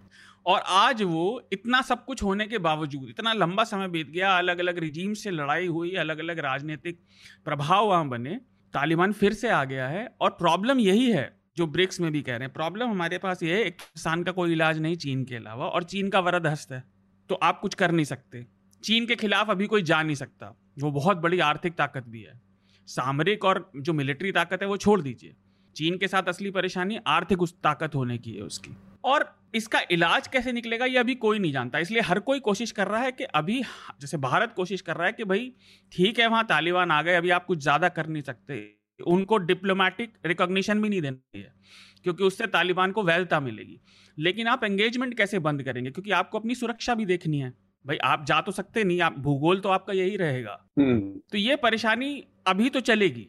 पाकिस्तान के ऊपर एक कंट्रोल ये है जो उनके पास आ, उनके ऊपर जो आर्थिक वॉच लगी हुई है। क्योंकि उनको बार बार कहा जा रहा है कि आप आतंकवाद के अपने गढ़ों को खत्म कीजिए नहीं तो आपको आर्थिक सपोर्ट अंतर्राष्ट्रीय मिलनी बंद हो जाएगी। पाकिस्तान के ऊपर एक बहुत बड़ा लगाम अभी भी वो भी है। क्योंकि पाकिस्तान में अभी हाल के सालों को छोड़ दें तो बहुत सारे जो प्रोजेक्ट चलते थे पढ़ाने से लेकर मेडिकल से लेकर वो अमेरिकन पैसे पे चलते थे हम्म। मैं सिर्फ़ इसमें ये जोड़ना चाहूँगी कि हालाँकि पाकिस्तान के अंदर इस वक्त एक ट्रायम्फलिज्म की सेंस ज़रूर है क्योंकि जो सिग्निफिकेंस है हाँ। पंद्रह अगस्त की तारीख को काबुल जिस तरीके से तालिबान के गिरफ्त में गया एंड तालिबान टू कंट्रोल लेकिन उसमें पाकिस्तान के लिए भी आने वाले दिन आसान नहीं होने वाले हैं क्योंकि जो तहरीक तालिबान पाकिस्तान का रिश्ता है अफगान तालिबान के साथ वो हमेशा एक नेमेसिस का रिश्ता रहा है hmm. उसे बैलेंस कर पाना आसान नहीं होगा और तहरीक तालिबान पाकिस्तान ने पाकिस्तान के बहुत सारे एसेट्स को लगातार चोटें पहुंचाई हैं चीन के जो वहाँ एसेट्स हैं उसको हर्ट किया है चीनियों की जान गई है right. तो ये आने वाले दिनों में इसका एक बहुत ब्लो बैक जो है और वो शुरू हो भी रहा है खुद पाकिस्तान के लिए होगा। इसलिए वहाँ की सिविल सोसाइटी भी इसमें बड़ी चिंतित है कि पाकिस्तान के रोल की वजह से वहाँ खुद पाकिस्तान के अंदर भी आने वाले दिनों में आपको नज़र आएगा कि जैसे जैसे सत्ता को लेकर उनकी जो खींचतान है वो बढ़ेगी अफ़गानिस्तान के अंदर यहाँ काफ़ी आग लगने वाली स्थिति नज़र आएगी पाकिस्तान में। तो एक चीज़ मुझे और संक्षेप में समझा सके स्मिता अगर, कि जिस ये इकोनॉमिक ब्लॉकेट की बात कर रहे कर रहे थे शार्दुल ले दे के आज की तारीख में पाकिस्तान के ज़रिए अफ़गानिस्तान को कंट्रोल करने का तरीका वही है कि किसी तरह से इकोनॉमिक प्रेशर बनाया जाए तो क्या वो कारगर हो सकता है? क्योंकि हम देख रहे हैं कि बड़ा हिस्सा आजकल आज उसकी इकोनॉमी में, उसके इंफ्रास्ट्रक्चर में चाइना से आ रहा है। तो क्या वो इकोनॉमिक ब्लॉकेट एक तरीका आज भी बन सकता है? थोड़े हद तक बन सकता है चीन से पैसा ज़रूर आ रहा है, लेकिन चीन ने देखिए पहले से ही बहुत पैसा डाल रखा है, बासठ अरब डॉलर से ज़्यादा चाइना पाक इकोनॉमिक कॉरिडोर में, और यही वजह है कि चीन वहाँ पे सक्रिय भी हो रहा है, लेकिन चीन भी ऐसी पोजीशन में नहीं रहेगा कि वहाँ पे बूट्स ऑन दी ग्राउंड उतार दे, क्योंकि अफ़गानिस्तान में जिस जिसने आपके जो है बूट्स ऑन दी ग्राउंड किए हैं और उनके, आप सेंचुरीज ओल्ड हिस्ट्री को ही अगर देख लें इन्वेडर्स की हिस्ट्री हो या दूसरे फोर्सेस की हिस्ट्री हो तो ज़्यादातर जो है उसके नतीजे काफ़ी खराब ही रहे हैं। लेकिन जो एक चीज़ हो सकती है यहाँ तो कि अभी तक अमेरिका की जो डिपेंडेंसी थी पाकिस्तान में वो इसलिए थी क्योंकि अफ़गानिस्तान तक उनको अपने ट्रूप्स के लिए सप्लाईज पहुँचाने होते थे। वो वाया पाकिस्तान पहुँचता था और अफ़गानिस्तान लैंडलॉक था। तो अब अगर अफ़गानिस्तान की जो उनकी डिपेंडेंसी है पाकिस्तान पर वो कम हो गई है तो हो सकता है वो ज़्यादा दबाव बढ़ा सकते हैं हम्म। कि ज़्यादा आप शर्त जोड़ सकते हैं वो चाहेंगे भी कि इंडो पैसिफिक में ज़्यादा ध्यान दे, वहाँ पर चीन से जूझने पर ज़्यादा ध्यान दे। लेकिन चीन सिक्योरिटी काउंसिल में भी है और जैसा शार्दुल ने कहा, आर्थिक रूप से भी बहुत मज़बूत है। तो इस वैक्यूम में सबसे बड़ा जो इम्पोर्टेंट किरदार है, वो एक तरीके से चीन बनकर उभरेगा। तो उसमें तो कोई शक नहीं। ठीक बात। मेरे ख्याल से काफ़ी दिलचस्प और काफ़ी विस्तार से बातचीत हुई है। अपने आखिरी राउंड की तरफ़ बढ़ेंगे जो कि रिकमेंडेशन की प्रक्रिया है। तो सबसे पहले मैं चाहूँगा शार्दुल आप अपना रिकमेंडेशन इस हफ़्ते हमारे श्रोताओं के लिए दें। मेरा पहला रिकमेंडेशन मेघनाथ का आर्टिकल है वही गुड न्यूज़ टुडे के ऊपर। काफ़ी फनी उसे ज़रूर पढ़िए। दूसरा मैं रिकमेंड करना चाहूँगा मैंने नहीं देखा था काफ़ी पुराना हो गया है वो आ, मतलब कई साल हो गए हैं उसे आए हुए।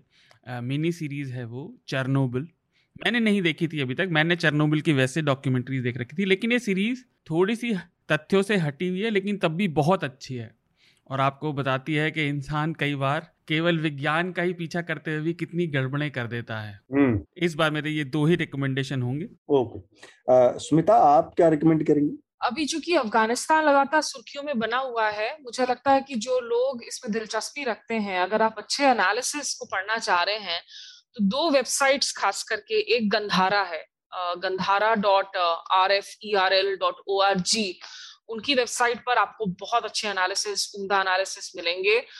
दूसरी है जो आपकी क्राइसिस ग्रुप है इंटरनेशनल क्राइसिस क्राइसिस ग्रुप वो साउथ एशिया के जो उनकी सबसेक्शन है उसके तहत भी आपको बहुत सारी एनालिसिस मिलेगी खास करके तब जबकि जो नौ ग्यारह हमलों की अब आप बीसवीं एनिवर्सरी की हम बात कर रहे हैं, बीस साल हो चुके हैं और उन आतंकी हमलों के बाद अफ़गानिस्तान में तमाम ऐसे संगठन वापस से अब सक्रिय नज़र आ रहे हैं। वो अलकायदा हो आईसिस खुरासान की अब हम बात कर रहे हैं, जिनसे कुछ सालों पहले तक लग रहा था कि शायद जो पश्चिमी मुल्क है, वो अपनी लड़ाई जीत रहे हैं। तो इन सबको समझने के लिए और जो तालिबान पर पुरानी किताब है, जो यंग व्यूअर्स हैं, आपके ऑडियंस हैं अहमद राशिद की जो किताब है, तालिबान पर ओरिजिनल आप उससे पढ़े तो उसकी जड़ों तक जाने में जो है आपको थोड़ी आसानी मिल सकेगी। और नौ ग्यारह हम लोग पर दो बहुत अच्छे डॉक्यूमेंट्रीज इस वक्त हैं एप्पल टीवी पर भी हैं और नेटफ्लिक्स पर भी हैं वो भी आप ज़रूर से देख सकते हैं। ठीक बात। मेरे इस हफ़्ते दो रिकमेंडेशन है, एक तो एक प्रोफ़ाइल कम रिपोर्ट है जो कि नरसिंहानंद सरस्वती जो ये डासना का जो मंदिर है गाजियाबाद में और उसके जो महंत हैं, और आए दिन आप लोगों ने उनको उलझुल बातें करते देखा और सुना होगा। उनकी बड़ी एक फ़ैन फॉलोइंग भी है, जो कि सोशल मीडिया पर केवल इसी तरह के काम करती है जहर फैलाने के। तो उसकी एक पूरी प्रोफ़ाइल और रिपोर्ट की है हमारे रिपोर्टर्स शिवांगी सक्सेना ने। तो एक तो वो रिपोर्ट मैं रिकमेंड करूँगा, और दूसरी एक फ़िल्म रिकमेंड करूँगा मैं बहुत अच्छी फ़िल्म है the boy in strip pyjama करके नेटफ्लिक्स पे आई है काफ़ी दिनों बाद। तो ये दो मेरे रिकमेंडेशन हैं। किस बारे में अतुल जी? ये the boy in strip pyjama basically बड़ी मतलब एक हार्ट रेंचिंग स्टोरी है। आ, ये एक आठ साल के दो बच्चों की कहानी है। आ, हिटलर के समय के ज्यूस कंसंट्रेशन कैंप से जुड़ी स्टोरी है ये। एक बड़ा ऑफिसर है, जिसके जिम्मे पोलैंड में एक कंसंट्रेशन कैंप में ज्यूस को ठिकाने लगाने की ज़िम्मेदारी दी जाती है तो वो इंचार्ज बनकर उस कंसंट्रेशन कैंप में जाता है। और वहाँ पर गैस के ज़रिए गैस चैम्बर में डालकर लोगों को कि ज्यूस को मौत के घाट उतारा जा रहा था, और वो उसका इंचार्ज था। उसका अपना आठ साल का बच्चा था, और उनका घर वो कंसंट्रेशन कैंप से सटा हुआ था तो बच्चा जो उनका अपना था, वो घूमते घामते रोज चोरी से निकल जाता था कंसंट्रेशन कैंप की साइड में बाड़ों के किनारे। तो अंदर एक दूसरा बच्चा हुआ करता था जो कैंप में बंद था। उसी की उम्र का। तो ये दोनों आपस में मिलते बातचीत करते बड़ी सी ये वो। एक दिन कोशिश करके उसने अपने साथ इस बच्चे को अंदर कर लिया।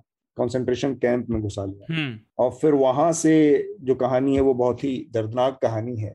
वो लोग देखते हैं। उसको वरना ये पूरा स्पॉइलर हो जाएगा। नहीं नहीं बिल्कुल देखेंगे। हम्म। मुझे पता नहीं था मैंने इसलिए पूछा। तो ये स्टोरी है। इसके साथ ही हम अपनी आज की जो चर्चा है इसको रोकेंगे। मेघनाथ को किसी वजह से बीच में जाना पड़ा। उनका रिकमेंडेशन हम बाद में इसमें जोड़ेंगे। बहुत बहुत शुक्रिया स्मिता शार्दुल चर्चा में शामिल होने के लिए। धन्यवाद। Thank you always a pleasure thanks thanks news laundry के सभी पॉडकास्ट ट्विटर आई और दूसरे पॉडकास्ट प्लेटफॉर्म पे उपलब्ध हैं। खबरों को विज्ञापन के दबाव से आज़ाद रखें। न्यूज़ लॉन्ड्री को सब्सक्राइब करें।